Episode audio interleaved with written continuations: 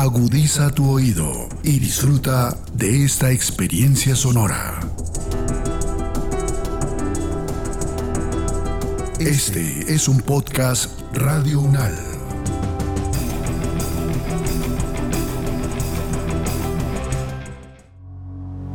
Los acontecimientos de actualidad y política internacional que fueron noticia en los últimos siete días, con una visión y análisis desde la academia. Análisis Unal. Análisis Unal. Siete días en el mundo. Bienvenidas y bienvenidos a la selección de noticias que hace Podcast Radio Unal para todas y todos ustedes. Esto es 7 días en el mundo y estas son las noticias más relevantes de la semana transcurrida entre el 10 y el 16 de julio del año 2022 los conflictos, las relaciones entre los países, las elecciones presidenciales, regionales y legislativas, la conformación geopolítica del mundo en un recorrido por los hechos más importantes en los últimos siete días. Análisis UNAL, siete días en el mundo. Asia. El partido gobernante de Japón logró la victoria en la jornada electoral que se celebró el 10 de julio. Los comicios estuvieron marcados por la muerte del ex primer ministro Shinzo Abe, víctima de un atentado. El bloque de partidos japoneses favorable a la reforma de la constitución obtuvo una clara victoria en las elecciones parciales a la Cámara de Consejeros, con lo que suman los dos tercios necesarios para impulsar su modificación. La entrevista la realizamos con Carlos Aquino, él es catedrático principal de la Facultad de Ciencias Económicas y director del Centro de Estudios Asiáticos de la Universidad Nacional Mayor de San Marcos en Lima, Perú. Bueno, profesor, ¿el resultado de estas elecciones era el esperado y ahora favorece al país asiático? Sí, no, incluso antes del asesinato del ex primer ministro Abe, se sabía que iba a obtener una mayoría el partido gobernante con su aliado, ¿no? E incluso se decía que podría llegar a, dos tercios, y efectivamente eso ha pasado, ¿no? De los, 166, que es el número para alcanzar dos tercios, ellos han obtenido, según las últimas estadísticas que estoy viendo, incluso 177 con sus dos aliados, ¿no? El Partido Democrático Liberal Comité y sus dos aliados, o dos partidos que también piensan como ellos. Entonces yo creo que ya tiene lo suficiente como para hacer un cambio constitucional que no es relativamente fácil. Yo creo que el hecho de que haya sido asesinado, como a veces sucede en algunos países, ¿no? cuando asesinan a un líder, un poco que la gente vota más por ese partido, ¿no? aunque el caso de Japón, la participación, como ustedes saben, en las votaciones es bastante bajo, ¿no? Estaban viendo que solo 52% de las personas votan y en Japón la participación es bajo porque a diferencia, por ejemplo, en el Perú, el voto no es obligatorio allá. Pero aún así se supone que el 52% de participantes es un poquito más de lo que se dio en la última elección. Profesor, ¿qué relevancia tenían en específico estas elecciones, aparte de, por supuesto, de la coyuntura por, eh, por el fallecimiento, por el asesinato del ex primer ministro, pero también se habla de, aparte de la renovación de la Cámara de Consejeros, de lo decisiva que era esta jornada para una posible reforma a la Constitución? Bueno, lo principal de esta elección es que se supone que iba a afianzar el poder del primer ministro Kishida, ¿no? Ustedes saben que él recién ha sido elegido hace un año, entonces se supone que esto consolida su poder porque por lo menos tiene tres años, hasta la próxima elección van a, pasar recién tres años, entonces él tiene la posibilidad de afirmar su mandato y de hecho la votación dice pues que ha obtenido una alta aceptación. Ahora, ¿qué va a hacer con ese mayor mandato? Hay varias cosas, uno de ellos es el tema de la reforma constitucional, ¿no? Que era un tema que también Abe quería hacer mucho, ¿no? Como ustedes saben, Japón desde 1947 pues tiene una nueva constitución, constitución que en realidad fue redactada por Estados Unidos, ¿no? Se dice que Estados Unidos redactó la constitución en inglés y después lo tradujo al japonés para que el Congreso japonés de ese entonces lo firme y esté en, efecto desde 1947. ¿Y cuál es la característica de esa constitución? Se dice que es una constitución pacifista en el sentido de que esa constitución eliminó el ejército, la existencia de las Fuerzas Armadas, ¿no? Como sabemos, sabemos, Japón pues se lanzó a la Segunda Guerra Mundial, Estados Unidos ganó la guerra, Estados Unidos ocupó Japón militarmente por casi siete años y uno de los objetivos de Estados Unidos es que Japón nunca más participe en una guerra. Se eliminó totalmente el ejército, solo Japón se quedó con una policía nacional, ¿no? Pero esto cambió porque en 1950 hubo la guerra de Corea, Corea del Norte invade Corea del Sur, Estados Unidos interviene en favor de Corea del Sur y obviamente después la situación cambió en Asia, ¿no? Ustedes saben pues que avanzó el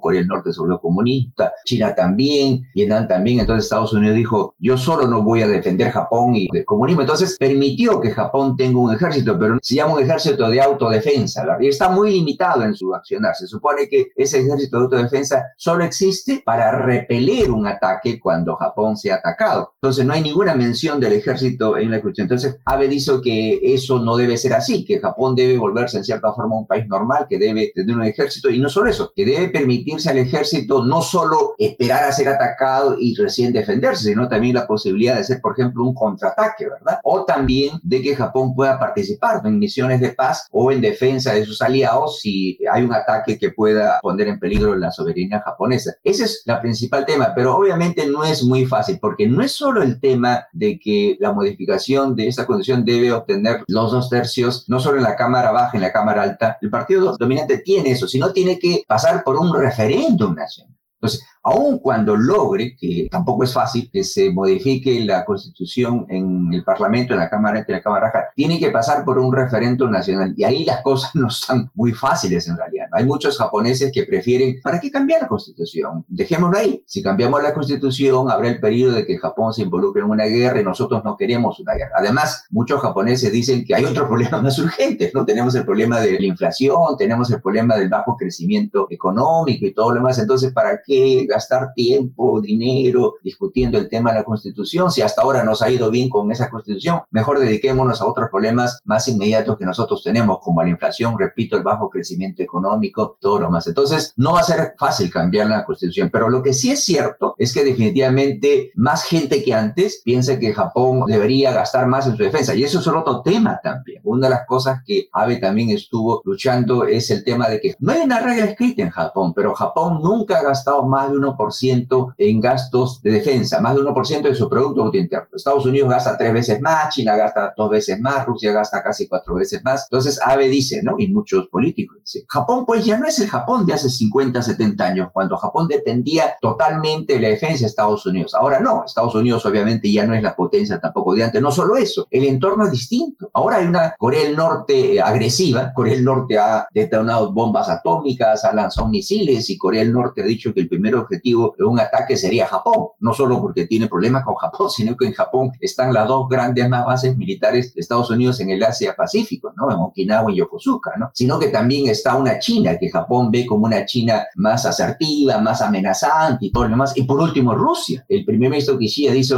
lo que ha sucedido en Europa de Rusia atacando, invadiendo Ucrania, podría suceder en el Asia-Pacífico. No necesariamente Rusia atacando Japón, pero sí, él dice que podría ser, por ejemplo, China, si China decide atacar Taiwán, y había dicho incluso que hasta Japón podría acudir en defensa de Taiwán si China hace eso. Entonces, en realidad, el entorno de geopolítica es muy distinto. Entonces, Abe y muchos políticos dicen, pues Japón ya no es el Japón de hace 70 años, debemos defendernos por nosotros mismos. Por supuesto, somos aliados de Estados Unidos, Estados Unidos también nos va a defender, pero eso no es suficiente. Entonces, ante un entorno cambiante, eso es lo que está pasando. Ahora, no solo el tema, Abe es muy importante en que definió esa nueva política de defensa en Japón, sino que Abe también, que hemos conversado en este programa antes, por ejemplo, lanzó ideas como, por ejemplo, el concepto del Indo-Pacífico, ¿verdad? Que se supone que la región del Asia no es solo el Pacífico, sino también es India, el mar India y el mar del Pacífico, donde debe, según Abe, debemos tener una zona pues libre, abierta, con respecto al derecho internacional, y ahí involucró, por ejemplo, a la India. Entonces, no solo está Japón, está Estados Unidos, India, Australia, como él dice, las grandes democracias de esta región. Y justamente estos tres países son los que conforman el famoso Quad, ¿no? El diálogo de seguridad cuadrilateral que involucra justamente, como se dice, a las grandes democracias de, esa región, ¿no? Estados Unidos, India, Australia y Japón. Entonces, Abe justamente ha sido una persona que ha delineado esa estrategia política internacional en la región y por eso se le conoce como soporte, ¿no? Abe, sin duda, por eso ha sido una persona que estamos bastante, como se dice, considerado, ¿no? Europa.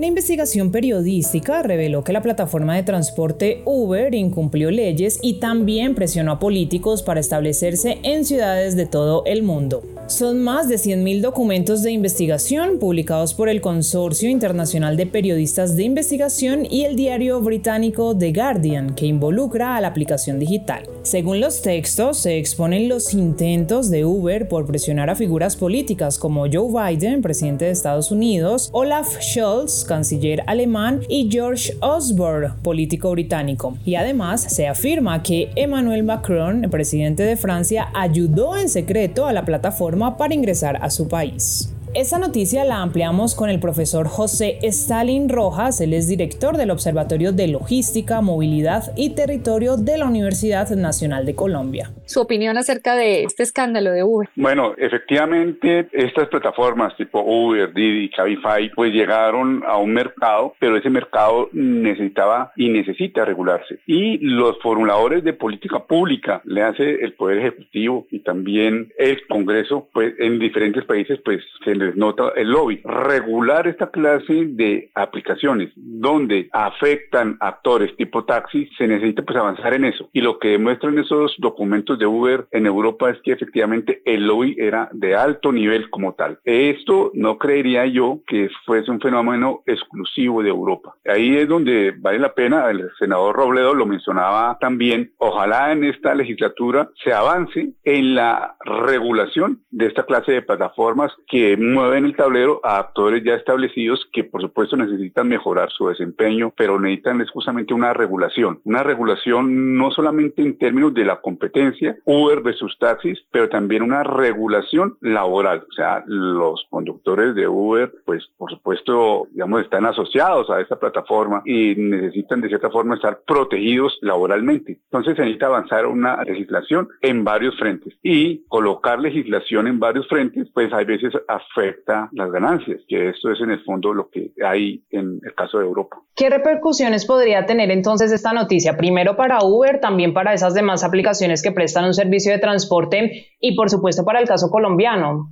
Sí, las implicaciones son varias. Digamos, ahora con el nuevo Congreso y un nuevo presidente, se esperaría pues de que eso que ha estado empantanado aquí en Colombia se desempantane y se avance mucho en la legislación, no solamente esa clase de plataformas de automóviles, sino también en las plataformas de domicilios y en muchas otras, donde si bien hay ganancias, y eso está muy bien necesariamente en el modelo que hemos adoptado, debe haber ganancias en los actores, esas ganancias deben también generar valor a las partes asociadas no solamente los accionistas, sino también quienes se beneficien de estas aplicaciones, es decir, los usuarios, sino también los conductores o los domiciliarios, que a veces, vuelvo y repito, están muy desprotegidos, muy desprotegidos y lo que se debe hacer es justamente ampararlos con la legislación del Estado y si siguen desprotegidos, crear leyes para que la protección a los individuos sea real como tal. Uno no puede esperar ganancias a costa de quien pedalea o uno no puede esperar altas ganancias a costa de quien conduce siete días a la semana, 24 horas. Profesor, y otro tema implicado cuando se habla de Uber es el gremio de los taxistas, pues ellos reclaman que tienen ciertas licencias especiales para la movilidad también y que los conductores de Uber pues no cuentan con ella. Ahora con esta polémica, profesor José Stalin, ¿usted cree que se podría dar una especie de aval para acabar con esta aplicación de Uber? No, no, no creería. Digamos, en, estos últimos cuatro años, incluso en los últimos ocho años, pues ha habido mesas entre el Ministerio de Transporte, el Ministerio de las TICs, eh, entre el gremio de los taxistas y las representaciones de estas clases de aplicaciones. Y esas discusiones de fondo están en torno a cómo tener una competencia con las mismas reglas. Los señores taxistas pues tienen unas limitaciones. No pueden, por ejemplo, modificar la tarifa a su antojo. Es decir, la famosa tarifa dinámica no la pueden tener a veces los señores taxistas. Los señores taxistas pues tienen que pagar unos impuestos, el de rodamiento, etcétera. Y los señores taxistas pues hay también que reconocer que en el gremio de los taxis, el modelo de los taxis, hay que modificarlos. La figura de cupo que creó Mocos en su primera administración, pues hizo que se creara una especie como de permiso para operar. Estos elementos no los tiene Cabify. No está la figura de cupo, no aplica los impuestos de rodamiento, la figura de afiliado está muy desvanecida. Entonces, lo que de fondo hay es que se cree sí una competencia, pero con las mismas reglas, con las mismas reglas. Eso es, digamos, una competencia que puede generar ganancias, digamos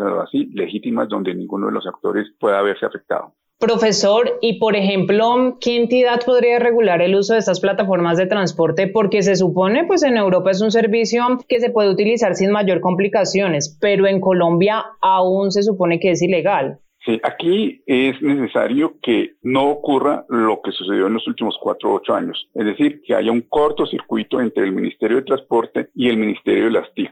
Aquí no puede ocurrir que el Ministerio de las TIC lo reconozca como una plataforma y no lo reconozca como una empresa de transporte y de forma contraria. Entonces aquí va a haber una posición de Estado monolítica en torno a que la regulación tiene que ser en torno a no a la afectación del marco de competencia y en torno a no la afectación de las leyes laborales como tal. Entonces, debe haber una concertación al interior del mismo Estado y también debe, digamos, pues escucharse a, a estas plataformas. Siempre amenazan con que se hace una inversión y que eso puede afectar la percepción de inversión extranjera. Pues también se debe enviar el mensaje de que la inversión extranjera aquí debe estar cubierta por las leyes y estas leyes protegen a los ciudadanos y a las personas y a las empresas. Es bajo esos principios que debe de tener el marco de la conversación. Se debe avanzar entonces en una conversación y vamos a ver cómo este nuevo gobierno pues tiene una posición respecto a esto. América. El telescopio James Webb captó las imágenes más precisas y lejanas del universo. Son imágenes infrarrojas, profundas y nítidas que denotan el universo lejano y hasta el momento son las únicas que existen y que se han obtenido por parte de la NASA a través del moderno telescopio espacial que por supuesto utiliza alta tecnología. Para hablar sobre este tema, entrevistamos al profesor Germán Puerta. Él es miembro de la Asociación de Astronomía de Colombia, es expresidente de la Red de Astronomía de Colombia y además es exgerente del Planetario de Bogotá. Bueno, profesor Germán, empecemos primero hablando sobre esa importancia que tienen estas imágenes que fueron reveladas tanto para la opinión pública, para los ciudadanos y por supuesto para la exploración del origen del universo. Bueno, lo primero que debemos comentar es que muy emocionados por la calidad de las imágenes es extraordinaria, pero también hay que recordar que estamos comprobando que todo funciona bien en el telescopio espacial, porque el lugar donde está ubicado a un millón quinientos mil kilómetros de la Tierra haría imposible cualquier reparación. Recordamos que hace años nuestro antecesor en el espacio del telescopio espacial Hubble tuvo un problema, pero como él orbita relativamente cerca de la Tierra, hubo una misión que fue a repararlo. En este caso, nada podía salir mal. Y lo que nos muestra esto es que todo está funcionando muy bien en una misión que tardaron 20 años en desarrollarla y que costó 10 mil millones de dólares, que a los dólares de hoy son 45 billones de pesos. Como una reforma tributaria, eso es lo que costó esta misión. Y realmente las imágenes prueban que los objetivos que tiene esta misión van a ser cumplidos son tres los objetivos generales, pues digamos así a grosso modo. El primero es estudiar el universo temprano, las galaxias más lejanas. Recuerden que cuando vemos en el cielo, vemos no solamente en distancia, sino en tiempo. Por ejemplo, cuando ves el Sol, no lo ves como era ahora, sino como era hace ocho minutos. Está a una distancia de ocho minutos luz. Y cuando ves una galaxia como la primera imagen que revelaron que está a casi 12 mil millones de años luz de distancia, estás viendo además cómo era el universo hace 12 mil millones de años. Entonces, vamos a cumplir esa primera parte de la misión, estudiar cómo era el universo primitivo, cómo evolucionaron las galaxias, cómo se formaron. Esa primera imagen, que fue la que reveló el presidente Biden, que es la del campo profundo de galaxias, es extraordinaria. Ya con el Hubble teníamos una imagen similar del mismo sitio, pero ahora tenemos muchísimo más detalles que observamos en cada una de las galaxias. Pero algo asombroso siempre pues nos asombra es que el campo visual de esa imagen es tan pequeñito, es como si estuvieras un granito de arena a la distancia de tu brazo. Y ese pequeño puntico, en ese aparecen miles de galaxias, que son las que vemos en esta primera imagen.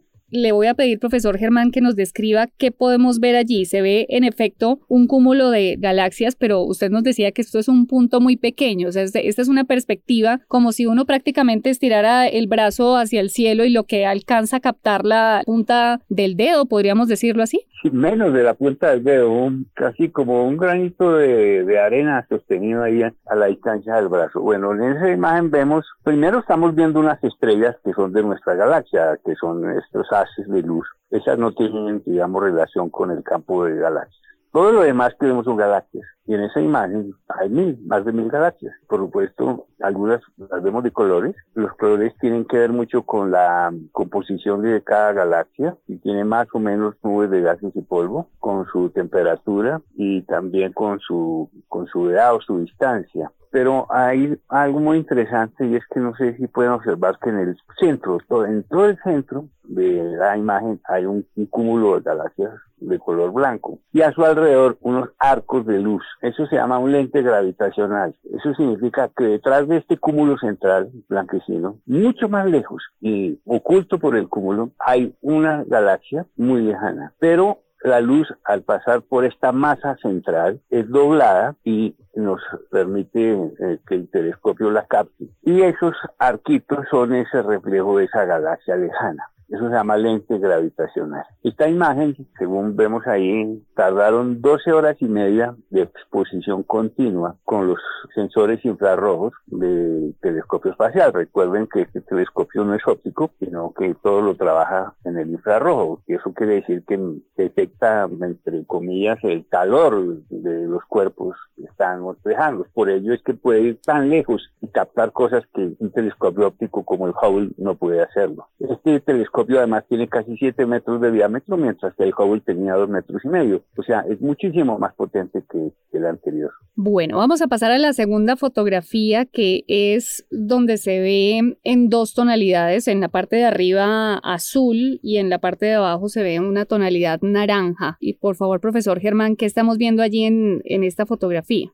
Bueno, está la nebulosa Carina, que es una de las nebulosas más grandes y brillantes del cielo. Está ubicada más o menos a unos 7.600 años luz de distancia, o sea, está nuestra galaxia en la constelación llamada Carina, entonces en el hemisferio sur. Estas, estas nebulosas son, pues, cunas de estrellas allí en esas masas enormes que ves ahí de gases y polvo que están haciendo estrellas. E inclusive vemos en la parte más abajo, más oscura, una gran densidad de gases y polvo, que son materia prima además para planetas y la imagen revela algunas estrellas individuales, grandes, calientes y estrellas jóvenes. Inclusive, no sé si se alcanza a distinguir al lado izquierdo de la imagen, una especie de cometa muy pequeñito, realmente es una estrella que está expulsando materia o gases y polvo, una estrella muy joven. Y siempre en estas imágenes, en el fondo, todo lo que vemos allá en la oscuridad del cosmos, hay galaxias por doquier. Esta es una de las imágenes en donde se prueba la capacidad que tiene en las cámaras del infrarrojo para detectar cosas que no podríamos haber visto antes, inmersas en esas nubes de gases y polvo. Y la nitidez y el color de, de esta fotografía, de hecho hay otra que pareciera ser este mismo lugar, usted nos indicará si es así, que tiene las mismas tonalidades, azul intenso y la parte de la nébula que es como un tono naranja. ¿Cómo se logra ese nivel de color en esa fotografía o qué influye para que se vea con esa nitidez y ese color? Bueno, en los laboratorios en tierra las fotos son manejadas para mostrar sus diversos rangos del espectro y poder resaltar detalles en sus diversas formas. Hay mucho trabajo de laboratorio, llamémoslo fotográfico, por decir algo, en el desarrollo de estas imágenes. Y la última fotografía es una que viene marcada y dice Karina Nebula, pero ya se ve en otras, en otras tonalidades. Por favor, el profesor Germán Puerta, ¿qué estamos viendo allí y cuál es la diferencia con las que vimos anteriormente? Pues la que falta por hablar es la que llama la nebulosa anular del sur, que es la que parece, llamémoslo así, un ojo, por decir algo. La nebulosa anular del sur, que está a 2000 años luz de distancia, en la constelación de la Vela, también está en nuestra galaxia, vemos unos arcos de materia expulsados por una estrella moribunda que está en el centro. Es una estrella enana Ahora, en el centro vemos una estrella muy brillante, esa no es la que está expulsando la materia, es una estrella que está un poquito a la izquierda de esta brillante. Las dos estrellas, la brillante y la grana, están interactuando, son como binarias, pero es la estrella pequeñita, la, a la izquierda, la que ha expulsado hace miles de años toda esta materia que ha formado estos arcos de gases y polvo, y la interacción entre las dos estrellas es lo que le da la configuración a estas masas, a estos arcos. ¿sí? Vemos, según la frecuencia, vemos una zona azul, que son gases calientes, y la zona afuera, más rojiza, son gases en materia más fría. Y por todas partes, galaxias en el fondo cósmico de esta imagen. Está la nebulosa anular del sur, que, bueno, nos muestra con detalle, esto, todas estas imágenes ya las había visto el Hubble, pero comparándolas podemos ver que el detalle que tenemos ahora es mucho más grande. América.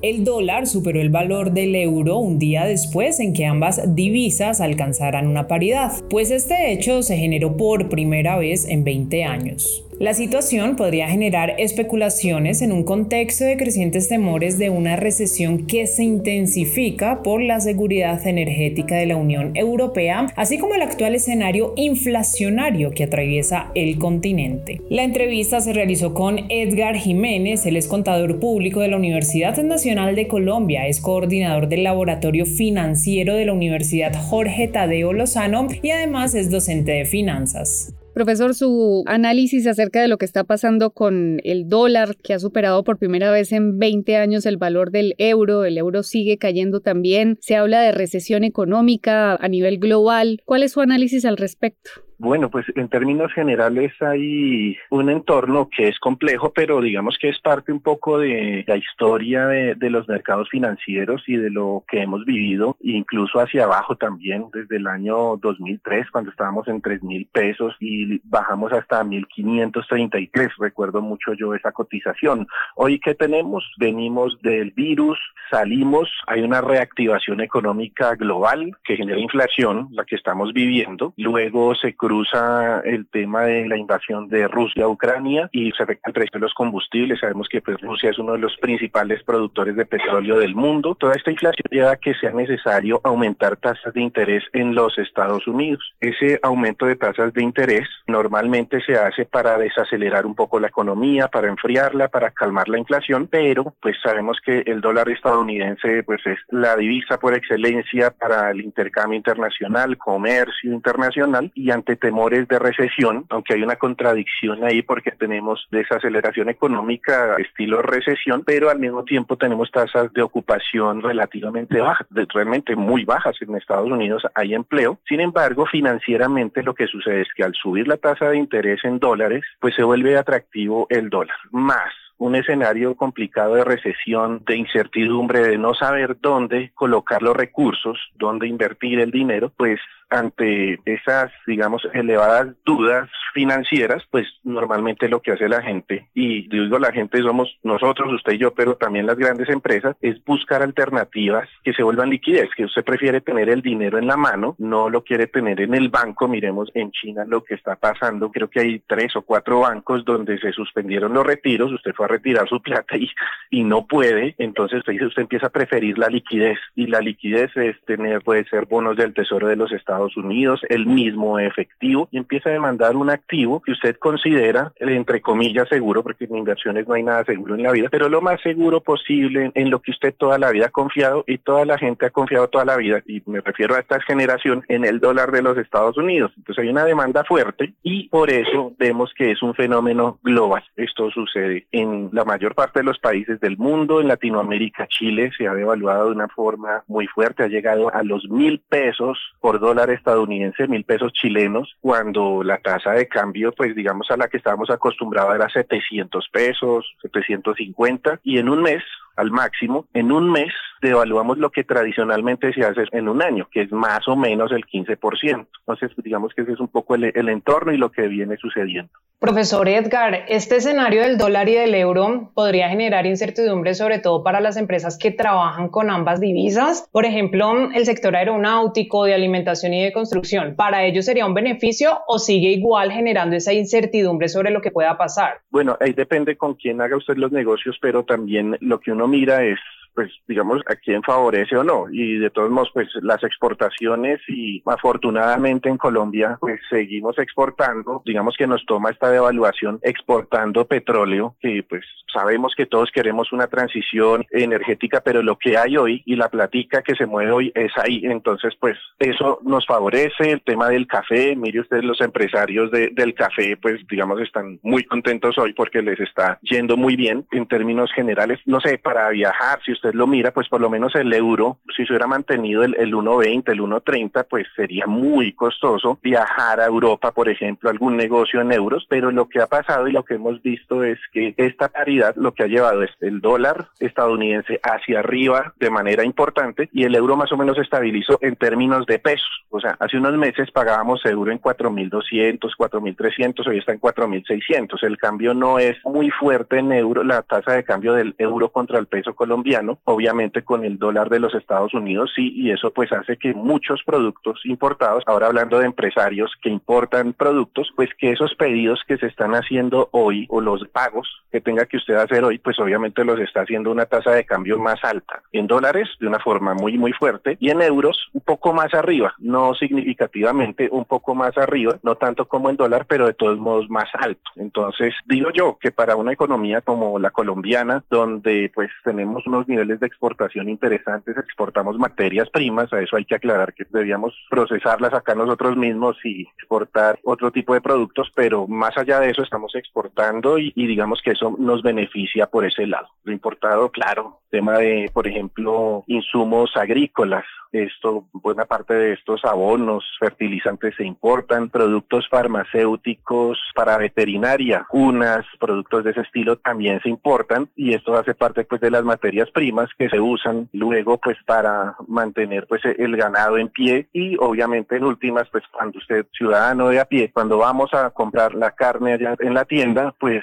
es más costoso. Entonces, eso puede pasar, pero digo yo, depende mucho que la tasa de cambio permanezca de manera constante en estos niveles de precio. Normalmente, pues hay correcciones, movimientos a la baja, puede ser algún tipo de movimiento especulativo también. Lo sabremos después de que todo esto suceda, pero creo yo puede encarecerse un poco más el costo de vida siempre y cuando la tasa de cambio permanezca de manera constante durante varios meses en esos niveles de precio. Si regresa rápido, no sé, a niveles de 4.200 o 4.000, creo que el impacto no sería significativo, pero si seguimos así durante varios meses, obviamente va a haber impacto sobre, en términos generales, el costo de vida y particularmente una buena parte del rubro de alimentos. América.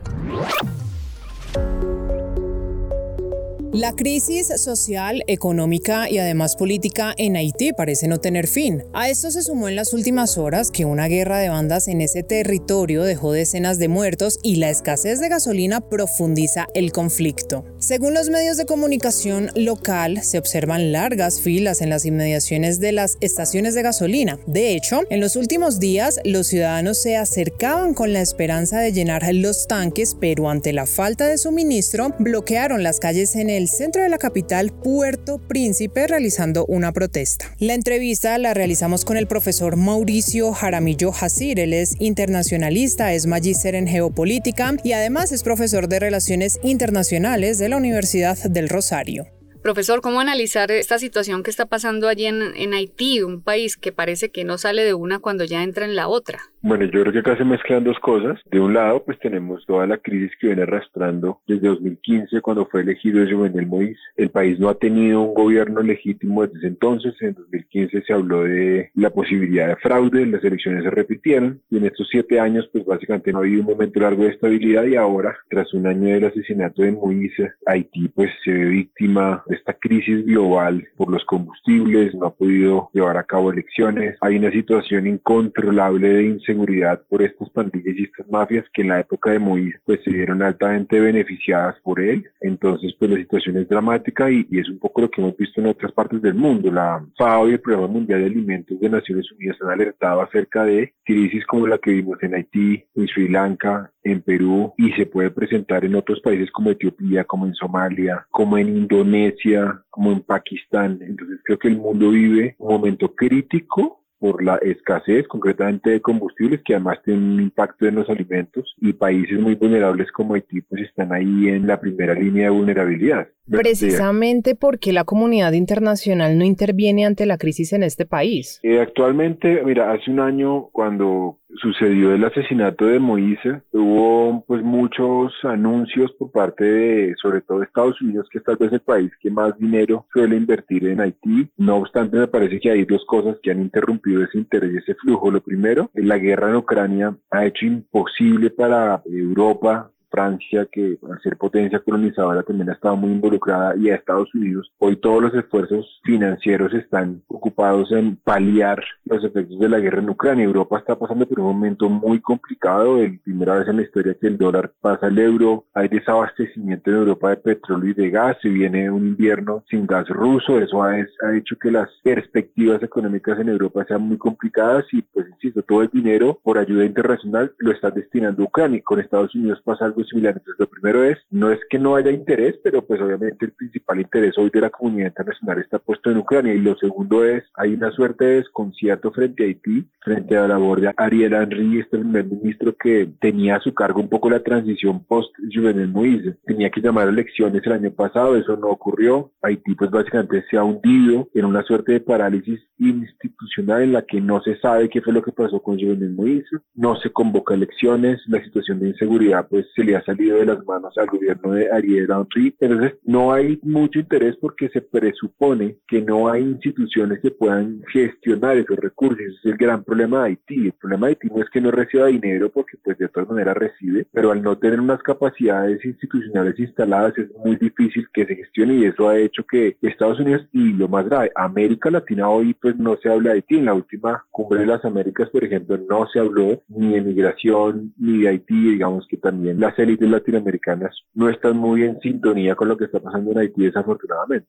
Profesor Mauricio, y en materia política, entonces, ¿qué le depara o mejor qué le conviene a este país del Caribe? Pues lo primero es que se organicen unas elecciones. Sin elecciones va a ser muy difícil que haya legitimidad, porque eso es en buena medida lo que hace complejo el reconocimiento de Ariel Henry, a quien buena parte de la población haitiana ve como una suerte de imposición tras la muerte de Juvenel Moïse. Hay que acordarse que antes del asesinato de Moïse, la había de facto casi que cerrado el Congreso, destituido a varios magistrados de las altas cortes. Es decir, Haití está viviendo desde 2019-2020 una deriva autoritaria. Esa deriva autoritaria no se ha terminado. Lo primero es haber elecciones, tiene que haber una recuperación de la democracia y teniendo ya un gobierno más o menos representativo y estable, uno puede pensar que haya un flujo de cooperación internacional que pueda ser gestionado de una manera más coherente. Y luego, pues Haití tiene que volver un poco al seno de los temas latinoamericanos en la OEA. En eso tiene que ver también un poco la figura fatal de Luis Almagro, que solamente le interesa hablar de Venezuela, de Nicaragua, y han quedado de lado temas que son muy importantes para América Latina y el Caribe, como es la crisis haitiana. Entonces Haití tiene que volver al centro de las discusiones en Naciones Unidas y en la OEA, pero para ello lo primero es que haya una transición a la democracia. Sin eso va a ser muy complicado y obviamente pues hay un tema económico que no depende de Haití, que depende de lo que pase con la economía de Estados Unidos, con la guerra en Ucrania. Ideal, ideal que antes de que se acabe el año se desactive la guerra en Ucrania y haya una reducción de la inflación en materia de alimentos y una, si se quiere, reactivación del tema de combustibles, porque ya lo hemos advertido, el tema de los alimentos golpea sobre todo a los países del sur global y por excelencia Haití, que ha sido un país con tantas debilidades. Otro papel es el de la policía de ese país, profesor, porque fíjese que muchos documentos coinciden en que la fuerza pública no se involucra en las manifestaciones, ya sea pues para controlar la situación y literalmente colocar orden o autoridad ante lo que se presenta. ¿Por qué puede ser recurrente este acto de silencio de los uniformados? ¿Puede ser desinterés, órdenes del gobierno o qué pretenden actuando de esa manera? Es, muy difícil saberlo. La policía venía teniendo un, fenómeno raro con Moïse y era básicamente que que ante el descontrol que vivía Haití, lo que se especulaba era que Moisés había hecho como una suerte de pacto con algunas de las pandillas para mantener a la población a raya, es decir, para impedir que la gente protestara. Ahora lo que estamos viendo es una policía más desapegada, desafecto, esto puede tener que ver con falta de convicción, puede tener que ver con falta de apoyo al gobierno de Ariel Henry, pues buena parte de la fuerza, no solamente la policía, en general la fuerza pública, se siente abandonada por un gobierno que en algún momento dado incluso pues pactó con las pandillas. Me parece que tiene que ver con falta de convicción y falta de sintonía con lo que está haciendo en este momento el gobierno de Henry. Profesor, ¿y qué posibilidad existe entonces para que se vaya generando ese cambio socioeconómico que realmente necesita Haití? Es difícil que eso ocurra con la coyuntura global que estamos viviendo con el aumento de nuevo de los precios del petróleo, el petróleo está de nuevo repuntando con una inflación disparada en materia de alimentos, es muy difícil pensar en un Haití que salga del atolladero. A ver, si antes de la guerra en Ucrania Haití estaba mal, digamos que tenía problemas estructurales, pues cuando uno ve la tremenda escasez que hay de alimentos en el mundo, los problemas que hay en el abastecimiento de combustible, pues se da cuenta que es muy difícil pensar en una solución a corto plazo. Lo primero es lo que vimos en Sri Lanka lo que hemos visto en el Perú, lo que hemos visto en Haití, lo que puede suceder en Indonesia, en Etiopía, en Somalia, en la República Democrática del Congo, son escenarios, insisto, donde la ONU no se ha cansado de advertir que puede haber inseguridad alimentaria. No van a desaparecer. Entonces, lo primero es lo global. Si lo global es, difícil que eso ocurra. Y internamente yo insistiría en que tiene que haber un proceso de elecciones, ojalá con acompañamiento internacional del papel de América Latina, de países como Brasil, que ha sido muy incidente en Haití, de Estados Unidos, hasta cierto punto de Venezuela Venezuela, que teóricamente ha sido uno de los aliados de Haití, uno pensaría que puede ser importante para esas elecciones, pero con esta situación global, por más elecciones incluso que haya, yo creo que es difícil pensar en un Haití que salga de una crisis severa, durísima, en la que se ha combinado todo. Este fue el resumen de noticias en siete días en el mundo, con lo más destacado y los comentarios de los expertos del programa Análisis UNAL de la emisora de la Universidad Nacional de Colombia. Gracias por su sintonía y por preferirnos. Hasta una próxima oportunidad. Los acontecimientos de actualidad y política internacional que fueron noticia en los últimos siete días, con una visión y análisis desde la academia. Análisis UNAL, siete días en el mundo.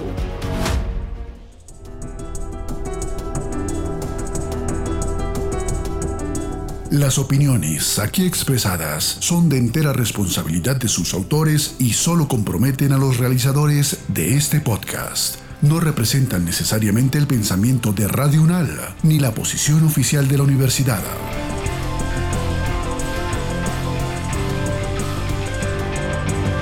Este y otros podcasts en nuestro sitio web podcastradio.unal.edu.co. Síguenos en nuestras redes sociales. Nos encuentras como Podcast Radio UNAL, Universidad Nacional de Colombia, Proyecto Cultural, Científico y Colectivo de Nación.